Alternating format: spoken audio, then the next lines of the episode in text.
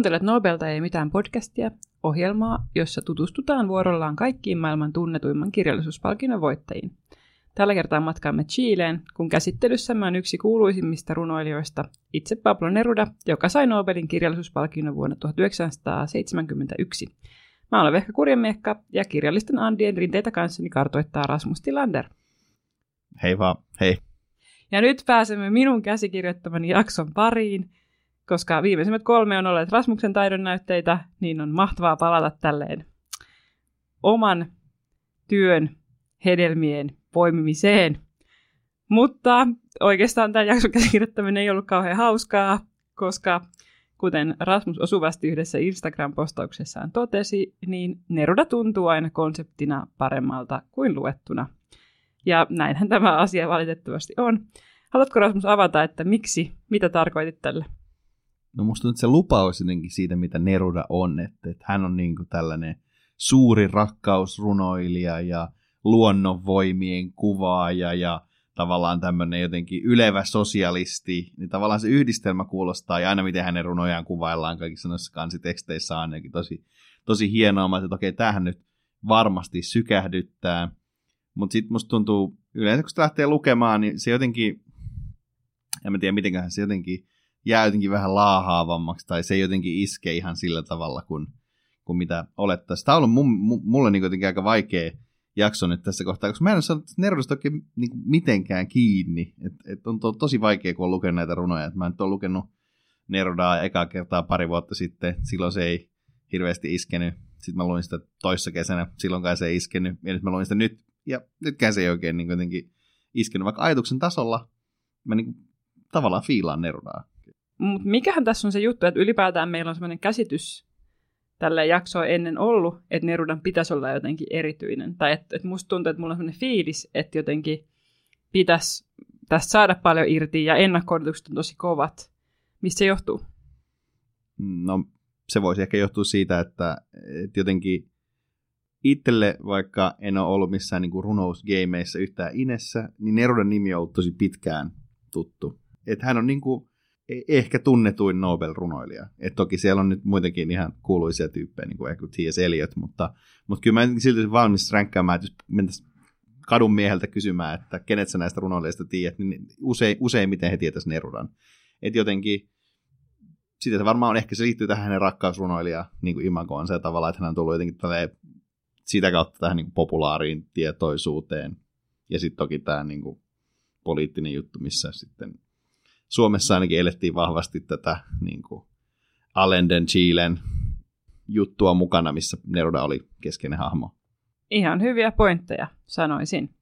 Mutta vaikka me ei olla vielä päästy oikeastaan Nerudan runouden ytimeen, tai ainakaan niin kuin kirjallisesti ehkä ymmärretty sitä niin hyvin, niin me voidaan kuitenkin lähteä selvittämään, että kuka hän on.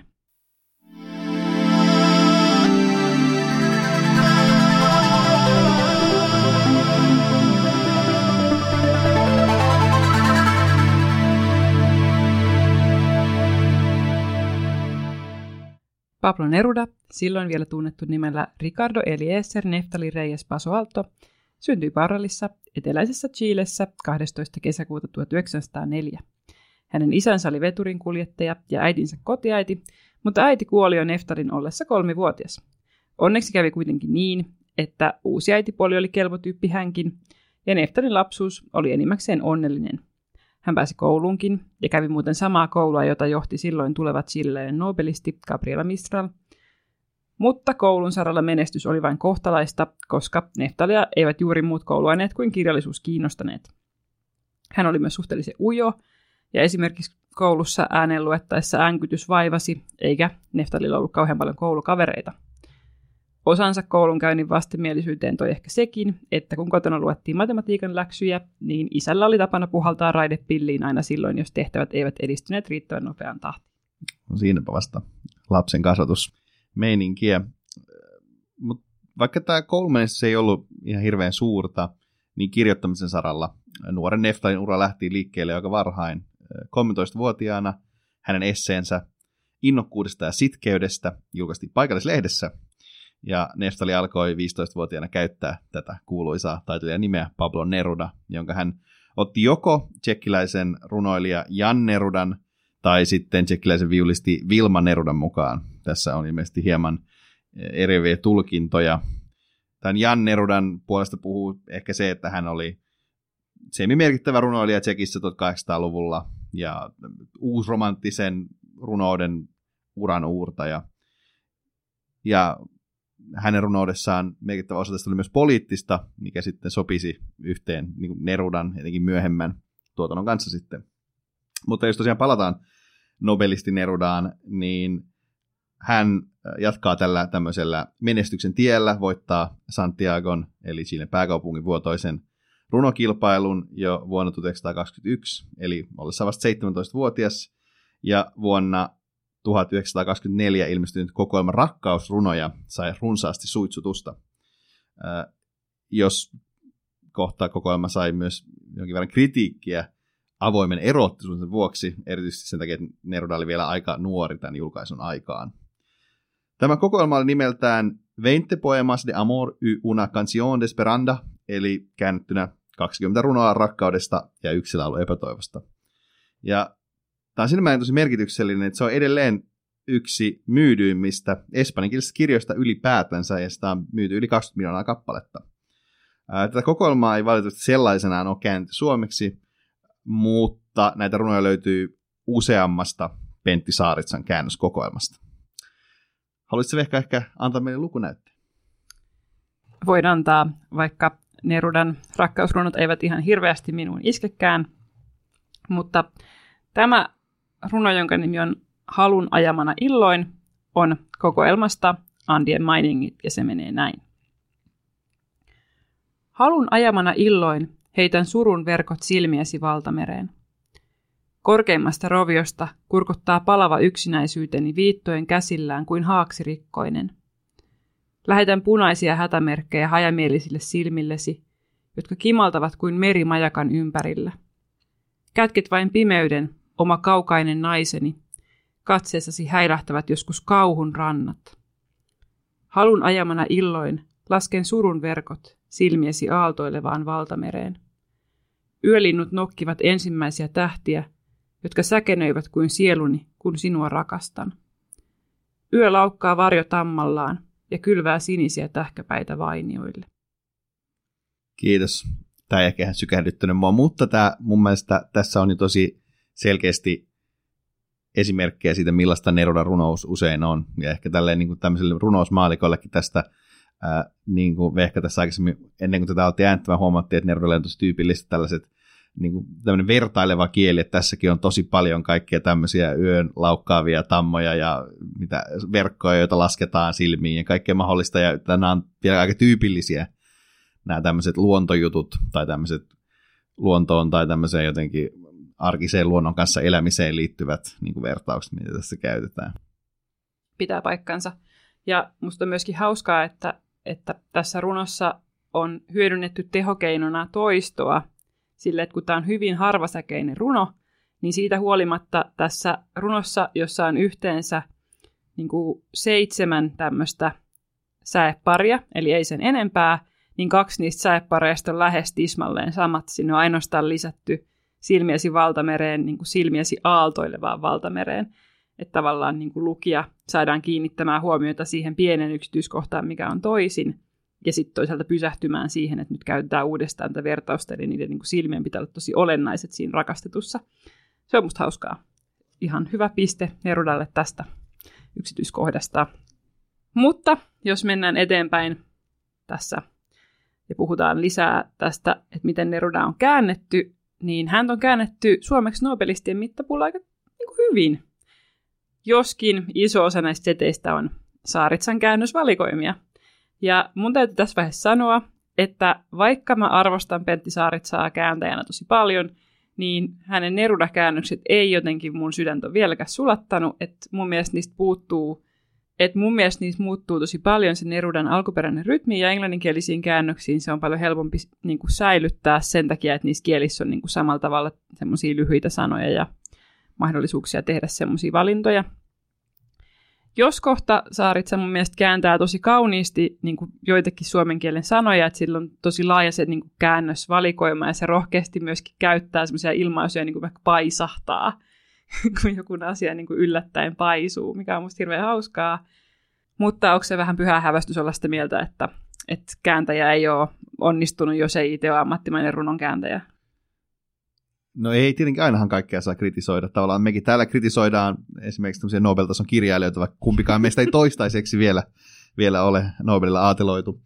Mutta se, mitä tässä pitää ehkä sanoa, että, että tämä tosiaan vaikuttaa tähän, koska Nerudan runot on, on jotenkin tuntuu niin kuin mun mielestä jo silloin englanniksi niin kuin aika tiiviiltä, että ne on, niin kuin, niissä, on, niin kuin, niissä ei hirveästi ole ilmaa, tai että, että tavallaan se, ja sitten kun tämä suom- suomenkielinen, niin, ja siis ne on myös aika pitkiä siis runoiksi, niin se, että ne niin kuin tavallaan pitenee tässä nimenomaan se, että suomen kieli on pidempää kuin sitä, sitä niin kuin kirjoitetaan kuin vaikka Espanja, niin jotenkin se jotenkin tekee tästä tervasta, jotenkin hidasta, kun mä jotenkin ajattelisin, että useissa näissä runoissa olisi nimenomaan vähän semmoinen niin hakkaavampi ehkä se rytmi, tai sellainen jotenkin, kun puhutaan jostain intohimosta, että sitten mentäisiin vähän kovempaa, mutta sitten siihen ei jotenkin ikinä oikein, oikein niin päästä.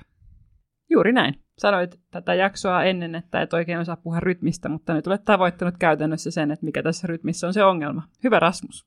No joka tapauksessa myöhemmin tässä jaksossa me annetaan teille monta näytettä Saaritsan käännösrunoudesta, että voitte sitten siinä kohtaa pohtia, itse mitä mieltä olette.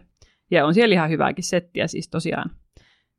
Mutta jos hypätään takaisin elämäkertaan, niin tämä rakkausrunoteos oli Nerudalle isompi läpimurto, ja hän nousi kansainväliseen suosioon heti sen myötä. Siitä huolimatta hän ei kuitenkaan saanut sitten riittävää toimeentuloa runoilijana, vaan oli edelleen aika köyhä. Ja, ja sitten vaikka häneltä julkaistiin seuraava runoteos jo vuonna 1996 ja sitten romaani 1927, niin niistäkään ei tullut niin paljon rahaa, että Neruda olisi tullut toimeen, ja sitten tämän takia hän siirtyi poliittiselle uralle.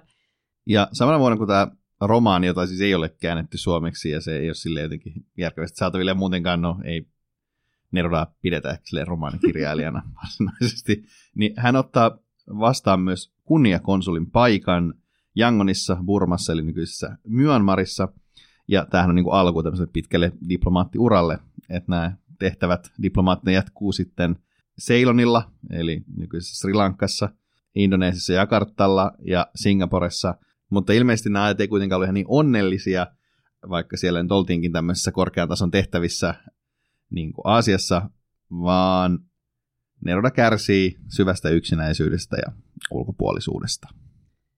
Ja mun mielestä Nerudan parhaan teoksen, eli The Hates of Machu Picchun, joka on käännetty suomeksi vissiin Machu Picchun huiput nimellä, niin sen englanninkielisen käännöksen esipuheessa espanjalaisen kirjallisuuden tutkija ja kääntäjä Robert Ringmill toteaa, että näinä 1930-luvun konsuliaikoina kirjoitettu Nerudan runous on luonteeltaan abstraktimpaa, surrealistisempaa ja sisäänpäin kääntyneempää kuin hänen myöhempi runous, ja sitä värittää toi noiden aikojen eristäytyneisyys – ja mun mielestä se näkyy hyvin vahvasti tuossa hänen niin kuin pääteoksessaan, Residencia en la Tierrassa, joka on oikeasti sellaista niin kuin hyvin erilaista verrattuna näihin alun rakkausrunoihin. Että se on jotenkin vaikeammin hahmotettavaa, semmoista polveilevaa, ähm, hyvin rikkonaista.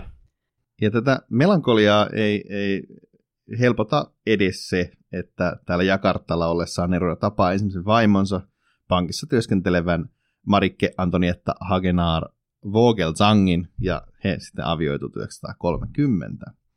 Mutta jatka vaan tästä niin kuin, runomaailmasta. Joo, kiitos Rasmus tästä nimen lausumisesta. Ja sitten tosiaan vuosina 1933 ja 1935 julkaistaan kaksi ensimmäistä osaa Nerudan suurteoksesta, jonka mä äsken mainitsen, Residencia en la Tierrasta, ja se viimeinen osa ilmestyy vasta vuonna 1947. Tätä kärrunateosta ei ole käännetty kokonaan suomeksi. Mä kyllä luin sen kokonaan englanniksi. Ja sen esipuheessa teoksen kääntänyt Donald D. Walsh siteraa semmoista tunnettua Neruda-kriitikkoa Amado Alonsoa, joka on todennut tästä residensiasta, että sen perinteisen lähestymistavan, jossa kuvataan todellisuutta ja tavoitellaan rivien välissä sen runollisempaa luonnetta – Sijaan Nerudan kaltaiset runoilijat keskittyvät runouden omaan olemukseen ja maalaavat vain usvamaisia kuvia siitä todellisuudesta, johon runo viittaa.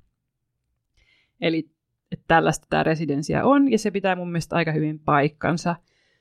Se mainitaan usein Nerudan tärkeimpänä työnä tai pääteoksena, ja mä ymmärrän kyllä miksi, mutta se on tosi pitkä ja tosi polveileva, ja se olisi varmaan pitänyt lukea monta kertaa, että siitä olisi saanut kunnolla kiinni. Haluaisitko Rasmus lukea seuraavaksi yhden Saaritsan käännösotteen tästä teoksesta? Tämä on aika pitkä, mutta silti silleen lyhyemmästä päästä näitä runoja, ja ajattelen, että se olisi ihan hyvä kuulla kokonaisuudessaan.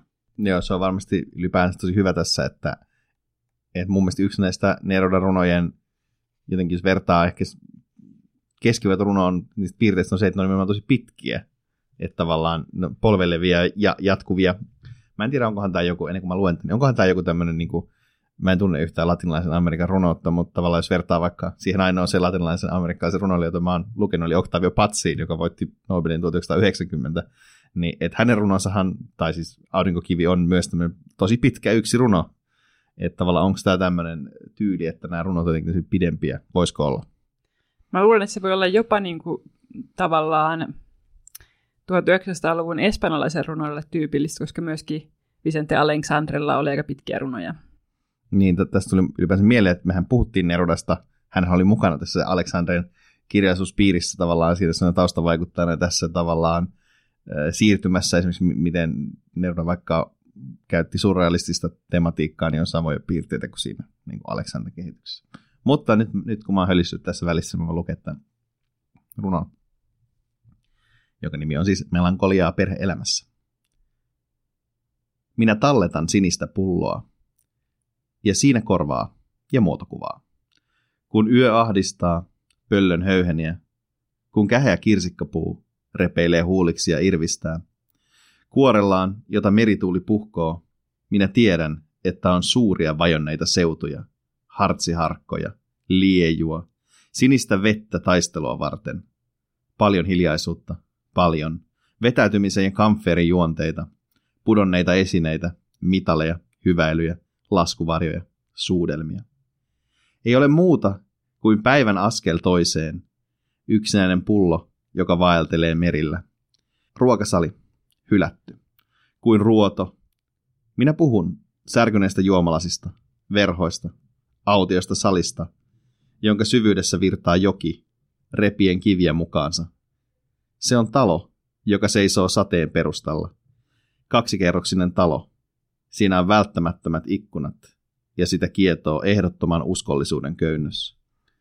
Kuljen läpi iltojen, astun sisään, tänä likaa ja kuolemaa, maan piiriä mukanani raahaten, sen juuria ja muodotonta vatsaa, jossa nukkuvat ruumiit, vilja, metallit, lahonneet elefantit. Mutta ennen kaikkea on muuan hirvittävä, muuan hirvittävä autioruokasali, särkyneitä öljyruukkuja, tuolien alla valovaa etikkaa, vangittu kuunsäde, jotain hämärää, ja minä etsin vertauskohtaa itsestäni, kenties meren saartama puoti, suolavettä pisaroivat rievut. On vain hylätty ruokasali ja ympärillä tyhjyyttä, uponneita tehdassaleja, puuesineitä, jotka minä yksin tunnen, koska olen murheellinen ja aina matkalla, ja tunnen maan ja olen murheellinen. Kova. Voit puolestani lukea äänikirjaksi Nerudaa, niin sitten mä ehkä pääsen siihen ineen. Rasmuksen äänikirjan lukijan ura vaan, vaan paranee tästä. Jotenkin ehkä kuultuna niihin kielikuviin tarttuu paremmin, koska ne saa enemmän tilaa, että kun lukiessa siitä tulee semmoista yhtä pötköä ja just sellaista tervajuontia, mutta sitten kun ne niin kuin, tipahtelee sieltä yksitellen niin kuin lausuttuna ja sitten limittyy ja liittyy sillä tavalla toisiinsa, niin sitten se kuva, mikä tulee mieleen, on jotenkin niin kuin voimakkaampi. Niin, kyllä mäkin ehkä tässä, esimerkiksi mä muistan, kun mä luin tätä kuitenkin tätä kokoelmaa just tätä varten, niin mä vaikka muistan nämä lahonneet elefantit tästä, että okei, näiltä on poikkeava sanavalinta tässä, mutta nyt kun tämä luki itse, niin että et tavallaan tässä niinku yhteydessä, ruumiit, vilja, metallit, lahonneet elefantit, niin jotenkin siinä se jotenkin huomattavasti painokkaampi sanavalinta, eikä vaan sellainen niinku hassu juttu, mikä tässä on. Ja ylipäänsä, koska Nerudallahan on niinku, musta on tehokeinona aika paljon listoja, että tässäkin mm. on näitä pudonneita esineitä, mitalleja, hyväilyjä, laskuvarjoja, suudelmia. Ja niin kuin tässä on useampi tämmöinen lista, niin ne jotenkin luettuna niin kuin ääneen niin kuin on painokkaampia, kun niissä on ne tauot, että sä luet niitä vaan silleen nopeasti. Ja uponneet tehdassalit on ihan mieletön. Siis siitä tulee niin kuin todella kova. Mielikuva semmoisista betonihalleista ja sitten onkin meren alla. Ai että, no joo, nyt tulee Neruda herätys. Mutta ehkä mennään tästä sitten kuitenkin eteenpäin, koska meillä on edelleen paljon tätä elämäkertaa jäljellä. Tosiaan, näiden muutamien Aasiassa vietettyjen diplomaattivuosien jälkeen Neruda palaa hetkiksi Chileen, mutta saa sitten jälleen diplomaattipaikan ensin äh, Buenos Airesissa, sitten Madridissa ja lopulta äh, Barcelonassa, jossa häntä ennen konsulivirkaa oli hoitanut jo aiemmin tässä mainittu äh, Gabriella Mistral, joka siis voitti Nobelin 1945. Mardissa Nero tutustuu myös podcastissamme tosiaan aiemmin mainittuihin sukupolvi 27 jäseniin, muun muassa runoilija Federico Garcia Lorcaan ja useampaan muuhunkin tämmöiseen kirjallisuuden kärkinimeen. Eli nyt jos verrataan tähän vaikka aikaan yksinäisessä Singaporessa, niin tämä oli sitten sosiaalisesti mainittu aikaa Nerdalle, että oli mukavia, samanmielisiä ystäviä siellä, mutta sen sijaan ei se ei ollut niin mukavaa, kivaa aikaa Nerdan vaimolle ja tämän ainoalle vuonna 1964 syntyneelle tyttärelle Malva-reissille. Tyttärellä tällä Malvalla oli paljon terveysongelmia ja Nerudan kirjallisesti ja vaan hylkäsi hänet. Ja Malva eli käytännössä lähes koko lyhyen elämänsä alankomaalaissijais-perheessä ja kuoli yhdeksänvuotiaana. Myöskään tähän se vaimonsa Neruda ei sitten suurin pitänyt yhteyttä, eikä nähnyt tätä enää koskaan sen kun vaimo muutti sitten Alankomaihin tyttären mukana, vaan aloitti sitten suhteen aristokraattitaiteilija Delia del Carillin kanssa, joka oli häntä 2000 vanhempi, mikä on toki aina kiinnostavaa ja, ja jotenkin freesiä näissä yhteyksissä, että kerrankin vanhempi nainen eikä päin. Ja sitten vuonna 1943 Neruda eroaa virallisesti tästä ensimmäisestä vaimostaan ja menee pian sen jälkeen naimisiin Del Carillin kanssa, vaikkakin katolaisessa Chilessä tätä ero, eroa ja uudelleen avioitumista ei sitten niin kuin ihan laillisesti teknisesti ihan niin kuin sille hyväksytä. No mutta näiden rakkaussotkujen tai rakkaudettomuussotkujen ohella Neruden elämässä alkaa muutenkin turbulenttinen aikakausi, kun Espanjan sisällissota puhkeaa vuonna 1936. Ja sitten tämän sisällissodan myötä Nerudasta tulee loppuelämäkseen kiihkeä kommunisti.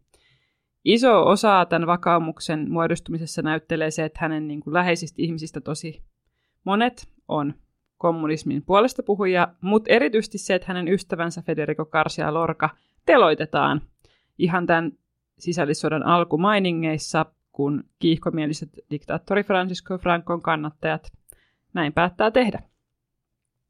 Tähän voidaan ehkä niin kuin alaviitteenä todeta, että tässä Residencia en la toisessa osassa, joka siis julkaistiin 1935, eli Garcia Lorcan teloitusta edeltäjänä vuonna, on ihan oma oodinsa Federikolle. Ja sen Saaritsa on kääntänyt vuonna 1980 julkaistussa kokoelmassa Meren ja yön portit, ja se on oikeasti aika bangeri. Tässä Oodissa myöskin mainitaan sekä Nerudan tytär, että meidän vanha ystävämme Nobel-runoilija Vicente Alexandre, joka tosin saa Nobelin vasta vuonna 1977. Tässä on siis taas yksi hauska Nobel-yhteys, koska niitä tässä jaksossa muutenkin riittää tosiaan tätä osaa Neron elämästä jotenkin, jotenkin värittää vahvasti tämä nimenomaan tämä poliittisuus, ja se näkyy myös hänen runoudessaan, esimerkiksi kokoelmassa Espana en el corazon, eli käännettyen suurin piirtein Espanjan sydämissämme, ja toisaalta taas sitten tämä kirjallisuuskavereiden kanssa hengailu, että vuonna 1937 Neruda osallistui toiseen kansainväliseen kirjoittajien kongressiin, jonka ajatuksena oli, että kirjailijat, kirjoittajat pääsevät keskustelemaan siitä, miten, tämän, miten tätä niin sotaa Espanjassa pitäisi käsitellä. Ja äh, sinne osallistui muun muassa semmoisia tyyppejä kuin ranskalainen André Malro ja semmoinen Nobel-voittaja kuin Ernest Hemingway, joka, jos kuuntelitte sitä meidän Hemingway-jaksoa, niin vietti tuolla paljon aikaa ja oli myös intohimoisesti Espanjan puolustaja, joskin ehkä ei niin kommunistisesta näkökulmasta. Mutta tota, tosiaan Neruda menettää näiden poliittisten niin kuin, aktiviteettiensa takia tämän konsolin pestinsä täällä Espanjassa, mutta hän ei kuitenkaan ihan liian kauan joudu viettämään ihan vaan vapaana kirjailijana, vaan kun presidentti Pedro Aguirre Serra nousee valtaan Chilessä, niin hän sitten nimittää Nerudan espanjalaisista siirtolaisista vastaavaksi konsuliksi Pariisissa – Eli tässä kohtaa, kuten kaikki hyvät kirjailijat, Neruda pääsee Pariisiin. Tähän Nerudan pestiin sisältyi siis tämmöinen tehtävä koordinoida suurin piirtein 2000 espanjalaisen pakolaisen laivamatka Chileen. Ja tämä oli niin kuin Nerudalle ymmärrettävästi aika merkityksellinen, ja hän sitten kutsuikin sitä jaloimmaksi koskaan suorittamakseen operaatioksi. Kyllä vaan, Nerudan suuri sankariteko, joskin häntä kritisoitiin siitä, että hän suosi näiden siirtolaisten joukossa kommunisteja ja valitsi sinne mieluiten sitten näitä tyyppejä sinne laivalle. Mutta eipä siinä. Niin, enkä mä nyt tiedä, ehkä Espanjassa niin kommunista näin varmaan vuonna 1936 jälkeen ollut kauhean kiva, että en sinänsä nyt ihan hirvittävän huonoa syrjintää, mutta ymmärrettävää kritiikkiä. Mutta kuitenkin seuraavan Nerudan diplomaattipesti oli Meksikossa, ja hän siirtyi sinne vuonna 1940, ja sieltä sitten Chileen 1943.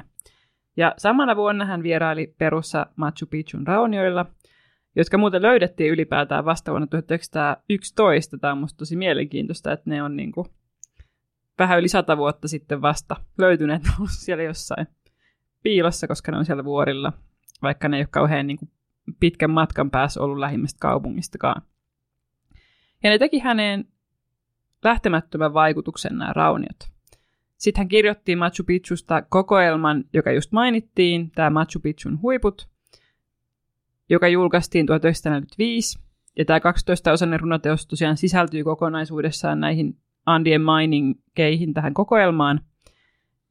Ja kuten aiemmin sanoin, niin mä en ihan hirveästi sitä käännöksestä pidä. Mun mielestä se englanninkielinen käännös on parempi, vaikka yleensä tykkään lukea niin kuin runoutta oman äidinkielellä, jos on mahdollista. Joka tapauksessa mä luen nyt yhden näistä runoista. Tai itse asiassa, Rasmus, voit sä lukea? Selvähän se. Niin olen sitten noussut maan asteikkoa pitkin, lohduttomien metsien, julman aarnion läpi, luoksesi, Machu Picchu. Ylväs kiveen porastettu kaupunki. Lopultakin tyyssiä sille, mitä maanpiiri ei kätkenyt uinoviin vaateparsiinsa. Sinussa ihmisen ja salaman kehto keinui orjan tappura tuulessa, kuin kaksi yhdensuuntaista viivaa. Kiven äiti, kondorien vaahto. Ihmisen aamuruskon korkea varustus. Alkuhiekkaan hukkunut lapio. Tämä oli se asumus. Tämä on se paikka. Täällä paksut maissijyvät kohosivat ja painoivat taas maahan kuin punainen raesade. Täällä juoksi laamasta kullanvärinen lanka, vaatettamaan rakastavia, vainajia, äitejä, kuninkaita, rukouksia, sotureita. Täällä lepäsivät öisin ihmisten jalat, liki kotkan jalkoja, korkealla, pedonpesissä. Ja aamun sarastaessa he kulkivat ukkosen askelin ohenevan usvan läpi ja koskettivat mantua ja kiveä, kunnes tunnistivat ne taas keskellä yötä tai kuolemaa. Katsele vaatteita ja käsiä, veden jälkeä kaikuvassa onkalossa, seinää, joka pehmenee kasvojen kosketuksesta, kun ne minun silmilläni katsovat maan lamppuja, kun minun käteni sivelivät öljyllä kadonneet puuesineet, sillä kaikki, vaatteet, vuodat, astiat, sanat, viini, leivät, hävisivät, valahtivat maahan. Ja sitrunan kukka sorminen tuuli kulki yli kaikkien nukkuvien tuhat vuotta ilmaa, kuukausittain, viikoittain ilmaa, sinistä tuulta, rautaista vuorenharjaa, kuin askelten pehmeät pyörämyrskyt, ne vaelsivat ja kiillottivat kiven autioita asumuksia.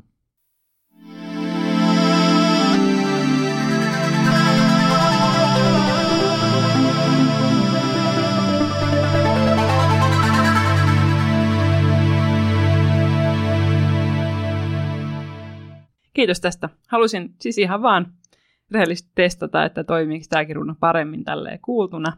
Ja Rasmus luki se aiemmin niin hyvin, että oli sitten pakko antaa sinne lukuvuoro. Ja kyllä se toimii suomeksi paremmin kuultuna tämäkin, koska siinä pääsee tavallaan niin kuin astumaan siihen tunnelmaan sisään ja keskittymään siihen itse niin kuin kiipeämiseen ja kulkemiseen siellä ympäriinsä.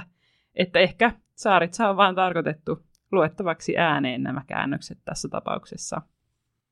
näin se varmaan on. Musta tuntuu, että, että ehkä tätä lukiessa nyt, ehkä se, in, se jotenkin, koska musta tuntuu, että mua ärsytti näissä runoissa se, että näissä oli semmoisia jotenkin tarkoituksella tosi jotenkin monimutkaisia niin kuin sanavalintoja, niin kuin vaikka tämä orjan tappuratuuli tai sitrunan kukkasorminen tuuli, on tuulia tässä. Niin, et jotenkin, mutta ehkä tässä ne nyt kun lähti miettimään, niin ehkä tässä rytmiikassa ne niin kuin toimii, että siellä on välillä tommosia. Mä ajattelin, niitä ihan koko ajan tässä, mutta eihän niitä oikeasti edes ole. Ja myös alkuhiekkaan hukkunut lapio on niin kuin todella, todella hieno jotenkin ajatus tai jotenkin kuva, mikä siitä tulee. Mm, koska jos ajattelee alkuhiekka-sanaa, niin odottaa sieltä jotain muuta, ja sitten siellä onkin se lapio, eikä mitään niin kuin, vaikka hurjaa kaupunkia. Toki tuolla ollaan jo valmiiksi. Ja siis täytyy myös myöntää, että tämä niin kiven äiti Kondorien vaatto, jos mä jotenkin, se mielikuva semmoisesta jotenkin, jotenkin semmoista, mitä ne on, jotain siis vaahtopäästä, mistä nousee kondoreja niin kuin merestä, niin kuin sieltä mm. kiviltä. Mieletön kyllä sinänsä, että lähtee miettimään, että ehkä tästä voi antaa nyt Nerudalle pisteitä. Pitäisi lukea Neruda yksi runo kerrallaan, niin kyllä se siitä sitten irtoisi. Tuleekohan tästä taas tämän saman jakso kuin siis kutseen jaksosta mulle taas, että mä ymmärrän, mikä tässä on kyse tämän jakson aikana. Mutta sehän tässä on podcastissa kaunista. Se on terveellistä. No mutta jatketaan taas tätä elämäkertaa, ole hyvä. Tämä vierailu Machu Picchu, josta tämä tosiaan tämäkin runo kertoo, niin jotenkin herättää Nerudasta niin uuden kiinnostuksen Etelä-Amerikan varhaisempaan historiaan. Ja tämä, tällainen kiinnostus näitä unohdettuja raunioita kohtaan näkyy myös vuonna 1950 julkaistussa runokokoelmassa Canto General, joka on myös Nerudan arvostettuimpien teosten joukossa. Sitäkään ei valitettavasti ihan kokonaisuutta ole käännetty, mutta osia, osia löytyy suomeksi. Ei kuitenkaan hypätä vielä tässä kohtaa Nerudan elämässä 50-luvulle, vaan palataan vielä hetkeksi tähän poliittiseen vaiheeseen 1930-1940-luvulle, jolloin Neruda kirjoitti tosi paljon poliittista, jopa aika propagandistista runoutta, ja jonkin aikaa hän oli myös ihan kova stalinisti. Ja tätä stalinismia esimerkiksi hänen ystävänsä jo mainittu Nobel-voittaja Octavio Paz ei ihan hirveästi fiilaillut vaikka he molemmat olivatkin niin kuin alkuun kommunistisen aatteen suuria kannattajia. Mutta sitten vuonna 1938 tämä Nerudan stalinismi ja Patsin tästä niin kuin stalinismista muualle mennyt aatteellisuus johti heidät melkein nyrkkitappeluun. Tässä taas yksi ää, tota, Nobel-nyrkkeilyottelu. Kumpikohan oli kovempi tämä vai tota, se, kun Marquez löi tota, Vargas Losa, vai menikö se toista? En muista ikinä. Ja Neruda myöhemmin toki katuu tätä stalinismivaihetta, mutta hän ei missään vaiheessa luopunut tästä kommunistisesta aatteesta. Sinänsä vaan säilyi sen hartaana kannattajana elämänsä loppuun asti. Ja tässä kohtaa mä halusin kuitenkin lukea ihan pienen tällaisen kohdan tällaista propagandista runosta, koska tämä ehkä jotenkin avaa vielä paremmin sitä, että mistä, mistä tässä nyt oikeastaan oli kysymys.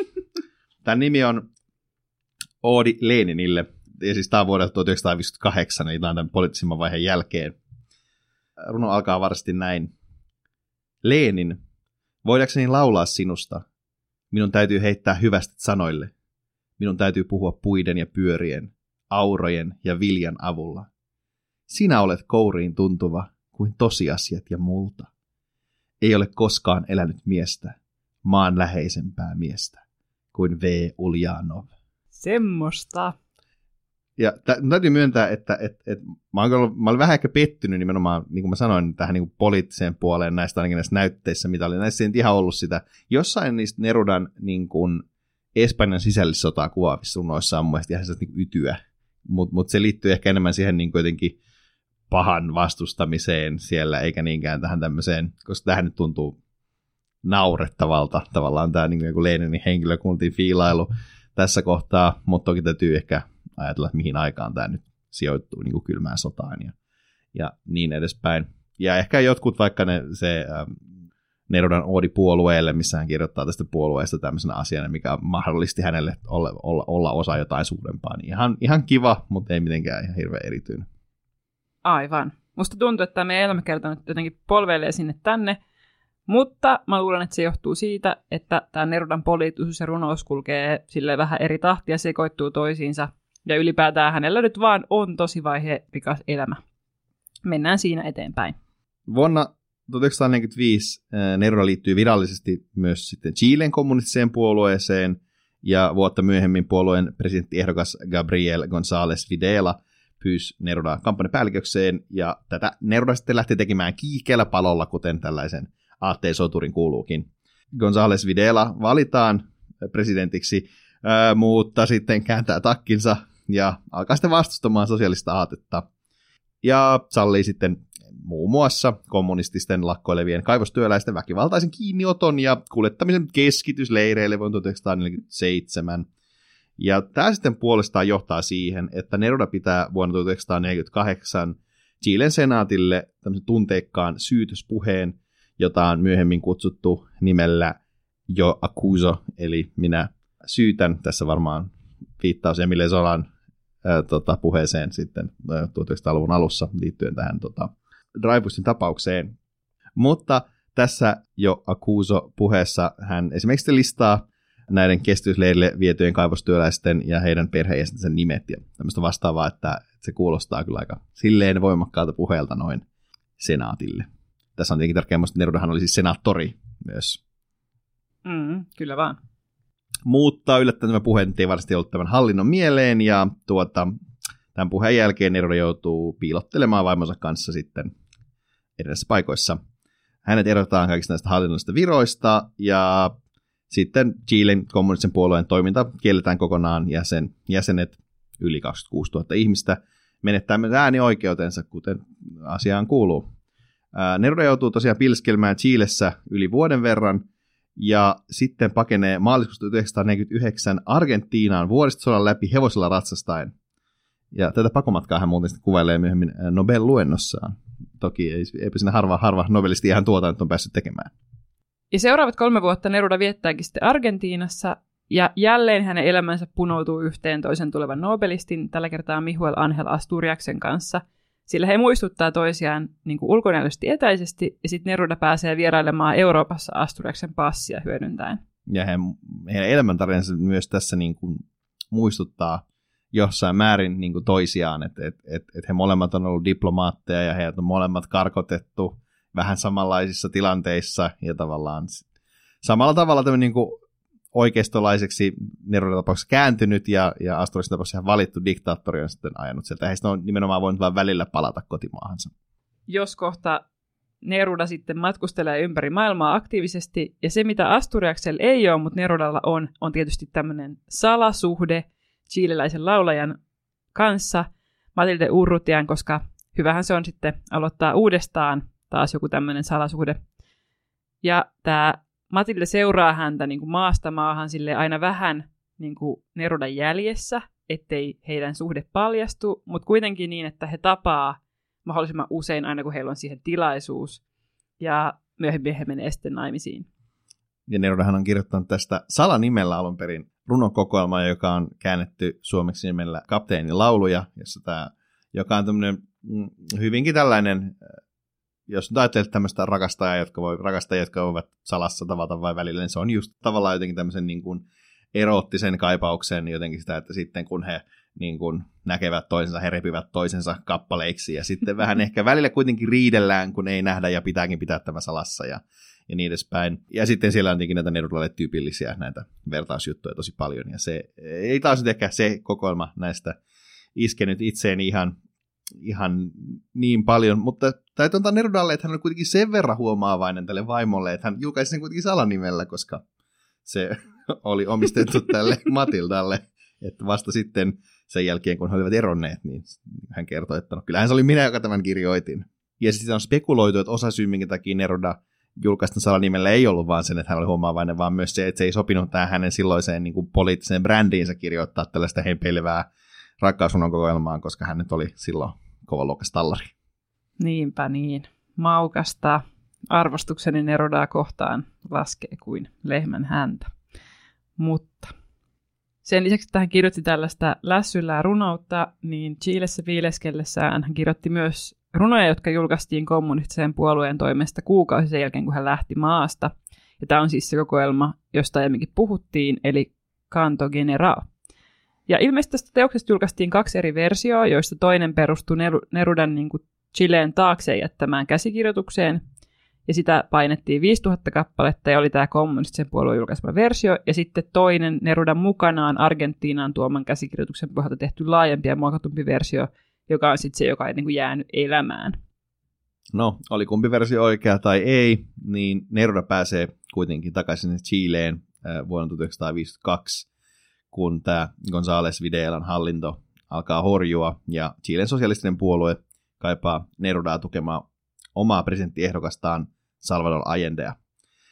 Ja tähän samaan aikaan Neruda kohtaa myös uudelleen vaimonsa Del Carillin, mutta kuten tästä kapteenin laulurunkoamassa voimme päätellä, niin tämä avioliitto olla jokseenkin päreinä ja sitten niillä on kaikenlaisia draamakuvioita, jotka eivät ole niin kiinnostavia kuin tämä poliittinen tilanne, joten ei mennyt tähän ihmissuhdepuoleen sen syvemmälle.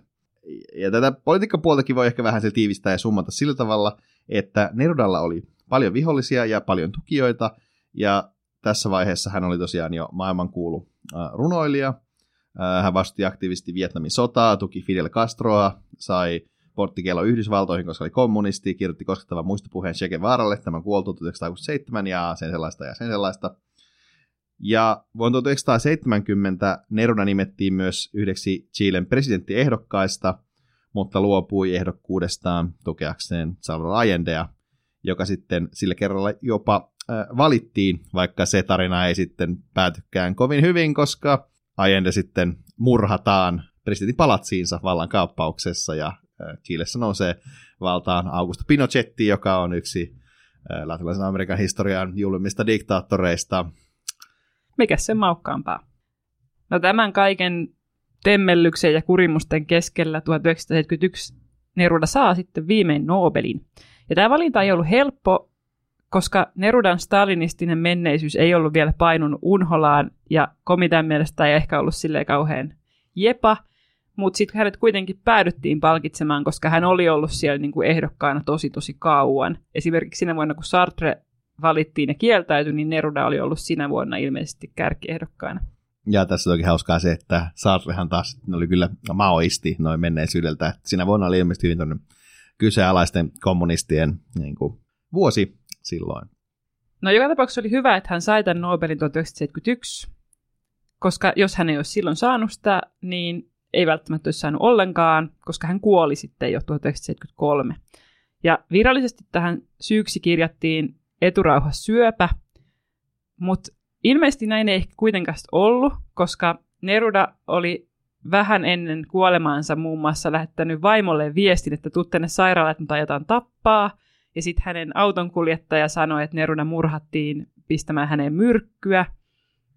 Ja 2013 vuonna aloitettiin tällainen niin kuin virallinen tutkinta, ja muun muassa saatiin lupa niin kuin kaivaa Nerudan niin kuin jäännökset sieltä haudasta ja testata niitä. No, niistä ei löytynyt mitään myrkkyä, mutta sitten joitakin vuosia myöhemmin löytyi kuitenkin semmoista bakteeria, mitä epäiltiin, että se oli ehkä jotain niin kuin labra muunneltua bakteeria. Ja sitten, että se eturauhassyövän ei olisi pitänyt tappaa häntä vielä niin kuin siinä kohtaa. Mutta sitten se, että oliko se murha vai kenen toimesta ja näin, niin se tutkinta on edelleen kesken.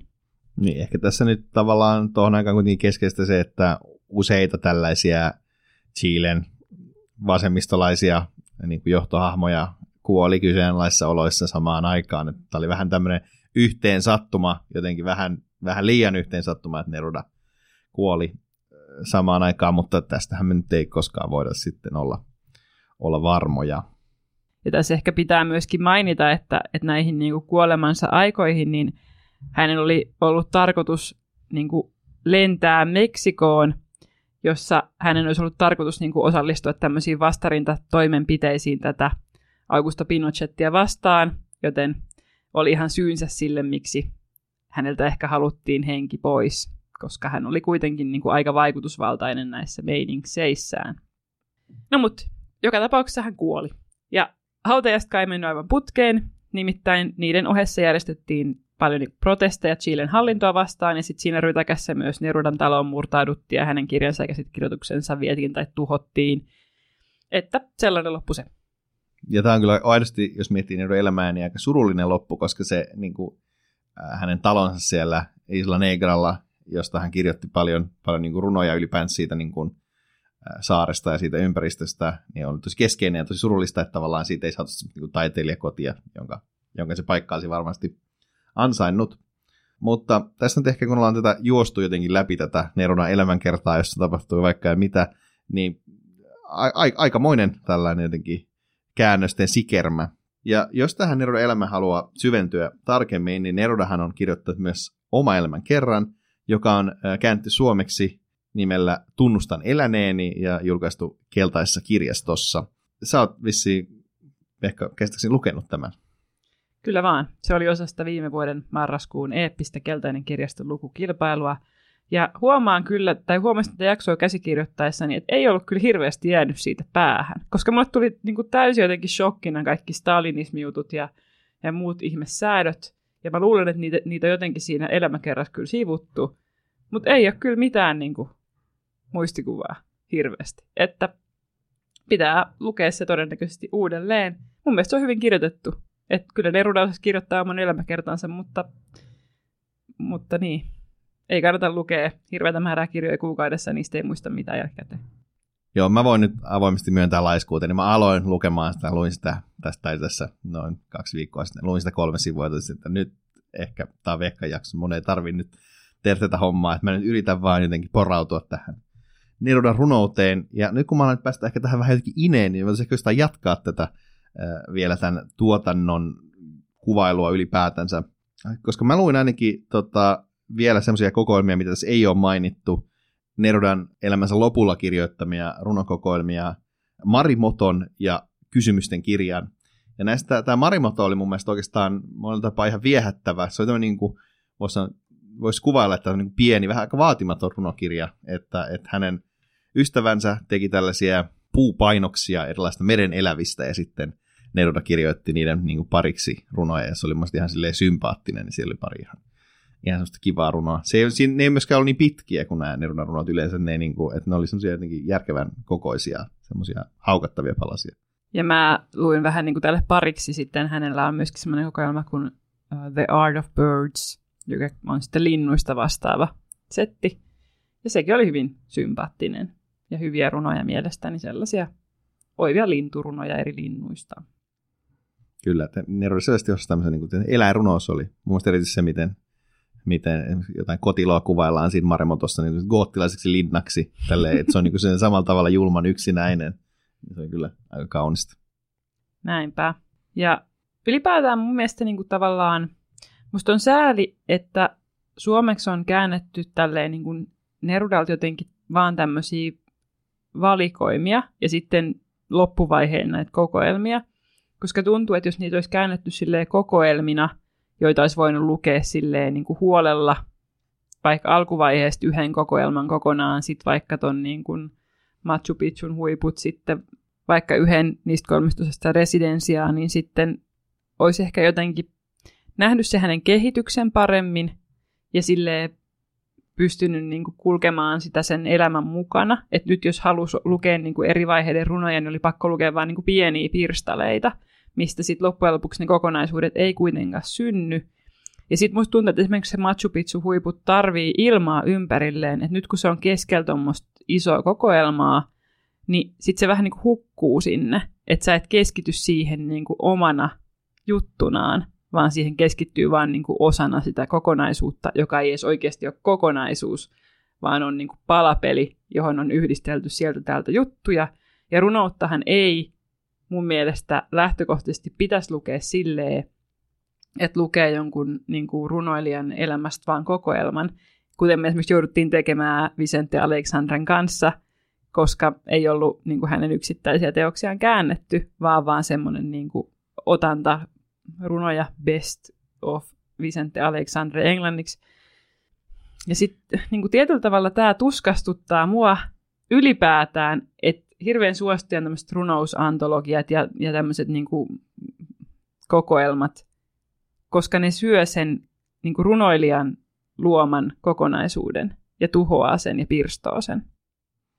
Ja tämähän on tämän projektin kannalta tosi valitettavaa, koska me joudutaan tekemään tämä enenevissä määrin usean, usean runoilijan kanssa tässä, niin kuin, että et semmoisia niin kuuluisia Nobel-runoilijoita, jos ajatellaan, että Pablo Neruda on tosiaan ehkä kuuluisin Nobel-runoilijat, vaan ehkä T.S. Eliot tai joku V.B. Yeats, Yeats pääsee niin kuin edes lähelle tavallaan sitä niin kuin kuuluisuutta, niin jos häneltäkään niin kuin ei ole käännetty sellaisia niin kuin hirveän montaa tämmöistä niin kokoelmaa, niin voi kuvitella että kun me käsitellään jotain niitä vähän obskyrimpiä 1920-luvun runoilijoita, niin sitten siellä löytyy jotain tosi hajanaisia, hajanaisia suomennoksia. Mutta ehkä toivoa on vaikka nyt se, että T.S. Eliotin kootut runot niin kuin julkaistaan yksissä kansissa ilmeisesti tänä syksynä, vaikka suomeksi, mutta toki sitten voisi toivoa, että ne jonnekin vähän, vähän vähemmän kuuluisia runoilijoiden puolellekin tätä voitaisiin yltää.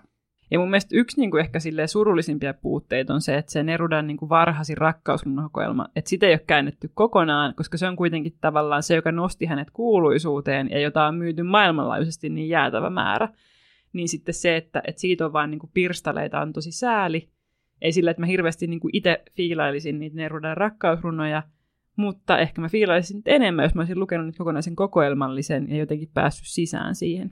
Mä tuossa Vehka heiluttelee kysymysten kirjaa tuossa vastapäätä, mutta mä en anna oikeastaan Vehka mennä siihen vielä, koska mä katson tätä, mitä, mistä me ollaan ehkä puhumassa tämän jälkeen. Niin mä haluaisin vielä, kun mä sain viisi minuuttia ennen, ennen kuin mä alettiin äänittämään tätä, niin Vehka antoi mulle ää, tämän Meren ja yön portit, tämän valikoiman, jonka Saaritsa on tosiaan kääntänyt, niin tota, käteen, ja mä selailin tätä, kun mä yritin epätoivoisesti löytää jotain tarttumapintaa, ja mä oikeastaan löysin sellaisen, ja tota, mä haluaisin lukea tämän runon, koska tämä on semmoinen tämä nimi on siis tarina vedeneidoista ja juopoista, koska tämä on se puoli, mistä me ei ehkä olla puhuttu Nerudan kohdalla, mistä mä saan niin kuin helpoiten kiinni tässä.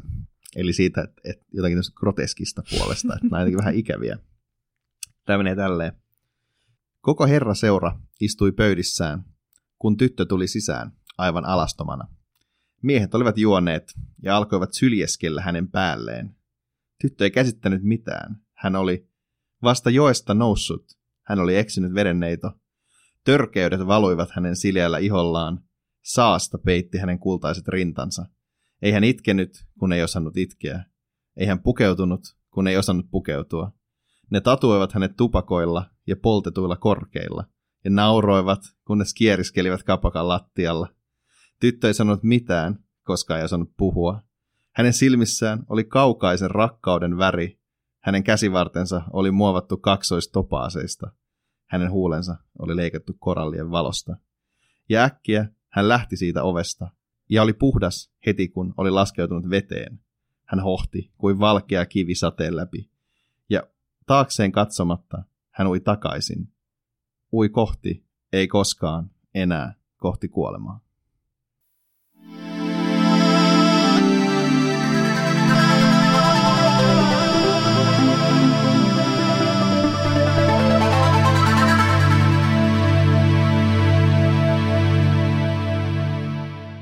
Kovaa kamaa. Ja musta tässä näkyy taas hauskasti tämä Nerudan niin kuin, äh, korkean ja jonkun kauniin ja ylevän rinnastaminen ja sitten tämmöisen niin kuin groteskin saastaisen arkisen maallisen rinnastaminen. Ja tässä on mun jotenkin se, että tähän oli helppo päästä jotenkin sisään, kun tässä on nimenomaan tämä tosi vahva kontrasti näiden välillä, että, että okei, tämmöinen niin kuin myyttinen, puhdas, topaasisilmäinen vedenneito, jonka päälle nämä juopot syljeskelee ja polttaa sitä tupakoillaan. Että tavallaan jotenkin se, nimenomaan se tunne on tosi helppo päästä sisään. Ja kyllähän niin kuin, jos katsoo noita muitakin runoja, mitä me luettiin, kyllähän Neruda harrastaa vähän tällaista, että on tosi, ollaan tosi ylhäällä ja tosi alhaalla ja tosi niin kuin samaan aikaan jotenkin ylistetään ja samaan aikaan jotenkin kirrotaan maamatosia tai silleen, että siinä on semmoinen hyvä fiilis. Jos mä en lukea toisen runon, niin mä olisin lukenut täällä ihan viimeisenä, en lue sitä, eikä pelätkö. Mitä? Nyt luet. Okei, okay, äh, Okei, otetaan vielä yksi lukunäyte, jos, koska ehkä halus. Ää, tota, Tämä nimi on Suurlähettiläs, mikä on mielestäni hauskaa, että hän kirjoitti kuitenkin niin kuin, runoja myös tässä niin kuin diplomaattiurastaan. Ja tässä on myös vähän tämmöistä mielestä, missä yhdistyy tämä ala- ja ylätyyli. Asustin kujalla, jolle saapuvat kuselle kaikki Santiago de Chilen kissat ja koirat. Oli vuosi 1925. Minä sulkeuduin runouteen. Hullaannuin Albert Samainin puutarhaan Henry de Reinierin prameuteen, Malarmeen siniseen viuhkaan. Ei ole parempaa lääkettä tuhansien laitakaupungin koirien kusia vastaan kuin ovella kristalli, sen puhdas sisin, valo ja taivas.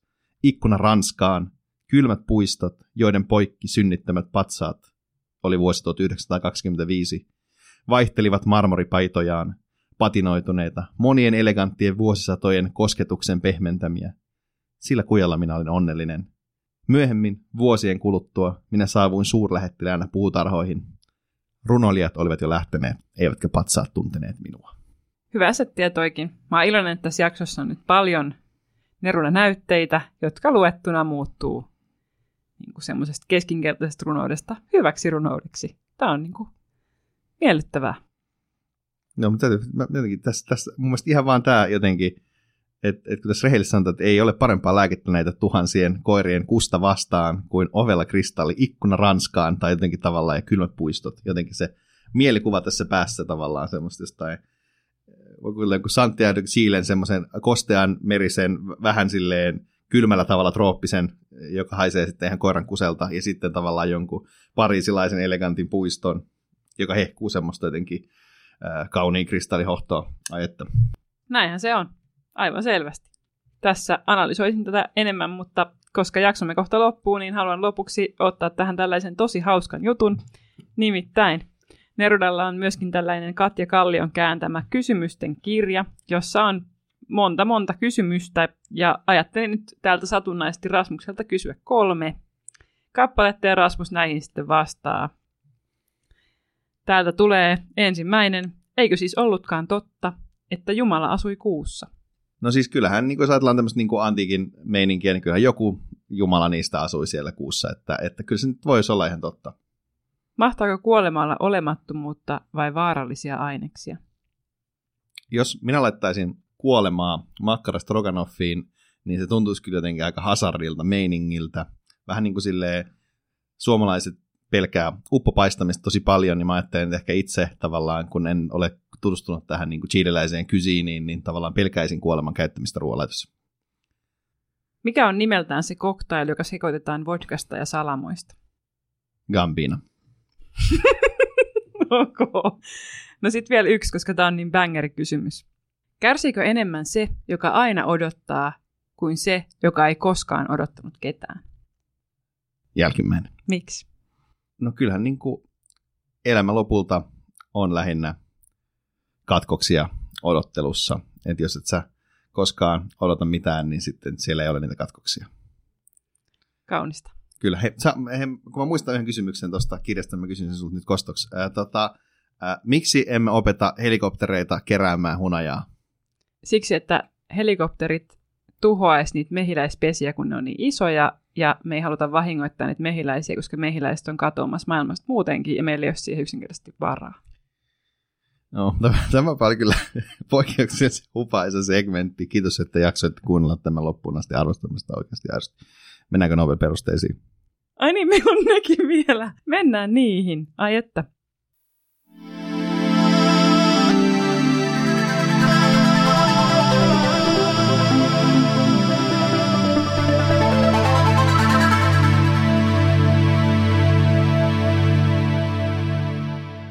Nerudan Nobel-perusteissa todetaan, että hän sai palkinnon runoudesta, joka luonnonvoiman tavoin tuo eläväksi mantereen kohtalon ja unelmat. Sä oot muistaakseni Rasmus joskus maininnut, että tämä on sun perustelu näissä Nobel-perusteluissa. Joten kerropa nyt, että onko se myös totta? Oikeasti mun perustelut on kyllä Harry Martinsonin, mutta nämä on toisiksi parhaimmat. Mutta valitettavasti äh, tämä ehkä liittyy tähän, niin että Neruda on aina parempi konseptina kuin, niin kuin todellisuudessa, koska nämähän kuulostaa, että, että jotenkin jos tuodaan luonnonvoiman tavoin eläväksi mantereen kohtalo ja unelmat. Mutta mä en jotenkin saa ehkä tästä kiinni sitä niin kuin mantere-osaa tästä, että et, et, mun on niin kuin jotenkin vaikea, että okei, Neruda kirjoitti paljon niin kuin poliittisia runoja ja silleen, mutta ei, ei jotenkin se, ja okei, Machu Picchu on, on toki Etelä-Amerikassa ja niin edespäin, mutta mun on vaikea ajatella, että tämä jotenkin kohtalo ja unelmat osa olisi jotenkin paikallaan. Tai siis, että et, kyllä mä ajattelin, että hän edelleen muistetaan paremmin niin kuin rakkausrunoilijana vaikka, että jos sen, sen olisi voinut mainita tässä, niin se voisi olla jopa niin kuin, osuvampaa ehkäpä. No mutta mulla on tähän vasta-argumentti, niitä on kaksi KPL. Toinen on se, että kyllähän se vaikuttaa sen mantereen kohtaloon hyvin vahvasti, jos tyyppi vetää siellä niin kuin poliittista runoutta ja on niin kuin johtohahmo näissä jutuissa. Että sillä tavalla hänen niin kuin runous vaikuttaa koko siihen häsmäkkään, mitä siellä Etelä-Amerikassa tapahtui. Ja sitten toisekseen Se, miksi et sä pääset tähän ineen, on se, että meistä kumpikaan ei lukenut kantogeneraalia, joka käsittelee niin kuin Etelä-Amerikan raunioita ja kulttuuria ja kaikkea, mitä siellä on, mikä varmaan on se, koska se on yksi hänen pääteoksistaan, ja se varmaan vaikuttaa siihen, että miksi tässä mainitaan tämä Mantereen kohtalo ja unelmat. Se voi olla. Mulla tuli lähinnä se fiilis, että kun monissa Nobel-perusteluissa, jos ajatellaan vaikka Patrick Whitein perusteita, joka siis australialainen, niin mainitaan, että hän toi niinku uuden maan osan osaksi kirjallisuutta. Että jotenkin Nobel-komitealla on vähän tendenssi tavallaan niinku nostaa yksi kirjailija jotenkin edustamaan koko jotain, jotain perinnettä, että, että se, se nähdään, että he aina silleen, että okei, Anatole France nyt jotenkin kuvaa tätä koko gallialaista temperamenttia, ja Ravina Tagore tuo tämän intialaisen koko viisausperinteen Eurooppaan itse kääntäen, ja tietysti, että niillä on vähän tämmöinen tendenssi, siis mä en yleensä ihan hirveästi tavallaan, ehkä laita vähän sellaisia asteriskejä aina, kun puhutaan tällaista asiasta, mutta voihan se olla, voihan se olla, ja siis onhan hän tosiaan ottanut, ollut, asunut varmaan kaikissa mahdollisissa latinalaisen Amerikan maissa ja otan tietenkin osaa näihin. Et sinänsä, joo, ihan hyvät vastaperustelut. Ja olet kyllä varmasti myöskin oikeassa itse tässä vastaperustelussa se, että et eihän niin kuin, Neruda varmasti edusta Etelä-Amerikkaa kokonaisuudessaan. Mutta eipä siinä. Tämä oli mun mielestä ihan hyvä setti Nerudasta. Miltä tuntuu nyt näin jakson lopussa, että oletko valmis lukemaan lisää Nerudaa joskus? No varmaan voin lukea. Mä luon itselleni kasetille. Kuuntelen sitä sitten. Tai jos joku... Mitä? Mäkin haluan sen kasetin, jatka vaan. Mutta ehkä tässä nyt on hyvä, että jos joku voisi tehdä Neruda äänikirja ylipäätänsä, se voisi olla ihan, ihan niin kuin käyttistä kamaa tämän, tämän lähestymiseen. Mä en vieläkään, tai siis musta tuntuu, että monesti kun luki filosofiaa, niin sanoi, että mulla on semmoinen niin esikielinen ymmärrys, että mikä tässä nyt, niin kuin, miten tämä filosofia toimii, niin musta ehkä mulla on vähän nyt Nerudan kanssa, vaikka mä nyt olen sanonut ehkä tästä runoudesta jotain asioita, niin mulla on siis esikielinen ymmärrys, että mikä tässä ehkä toimii. Sepä se. Ja musta tuntuu, että, että Neruda on ehkä sen takia parhaimmillaan niin kuin luettuna, että niin kuin jotkut asiat on sellaisia, että kun puhutaan vaikka niin kuin, niin kuin luonnosta tai rakkaudesta tai, tai jostain aatteista tai tällaisista asioista, niin ne vaan yksinkertaisesti vaatii sen, että ne sanotaan ääneen, jos ne tavallaan kumpuu jostain niin kuin aidosta elämästä, niin kuin Nerudalla selvästi ne kumpuaa hyvin vahvasti niin kuin hänen kulloisistakin tunteistaan. Ehkä se johtuu niin kuin siitä. Mutta tämä oli mielestäni jännittävä matka. Olen iloinen, että se on nyt tehty ja ohi. Kiitos kun kuuntelitte. Meille voi laittaa palautetta at Nobel Podcast Instagramissa. Iloista loppuviikkoa.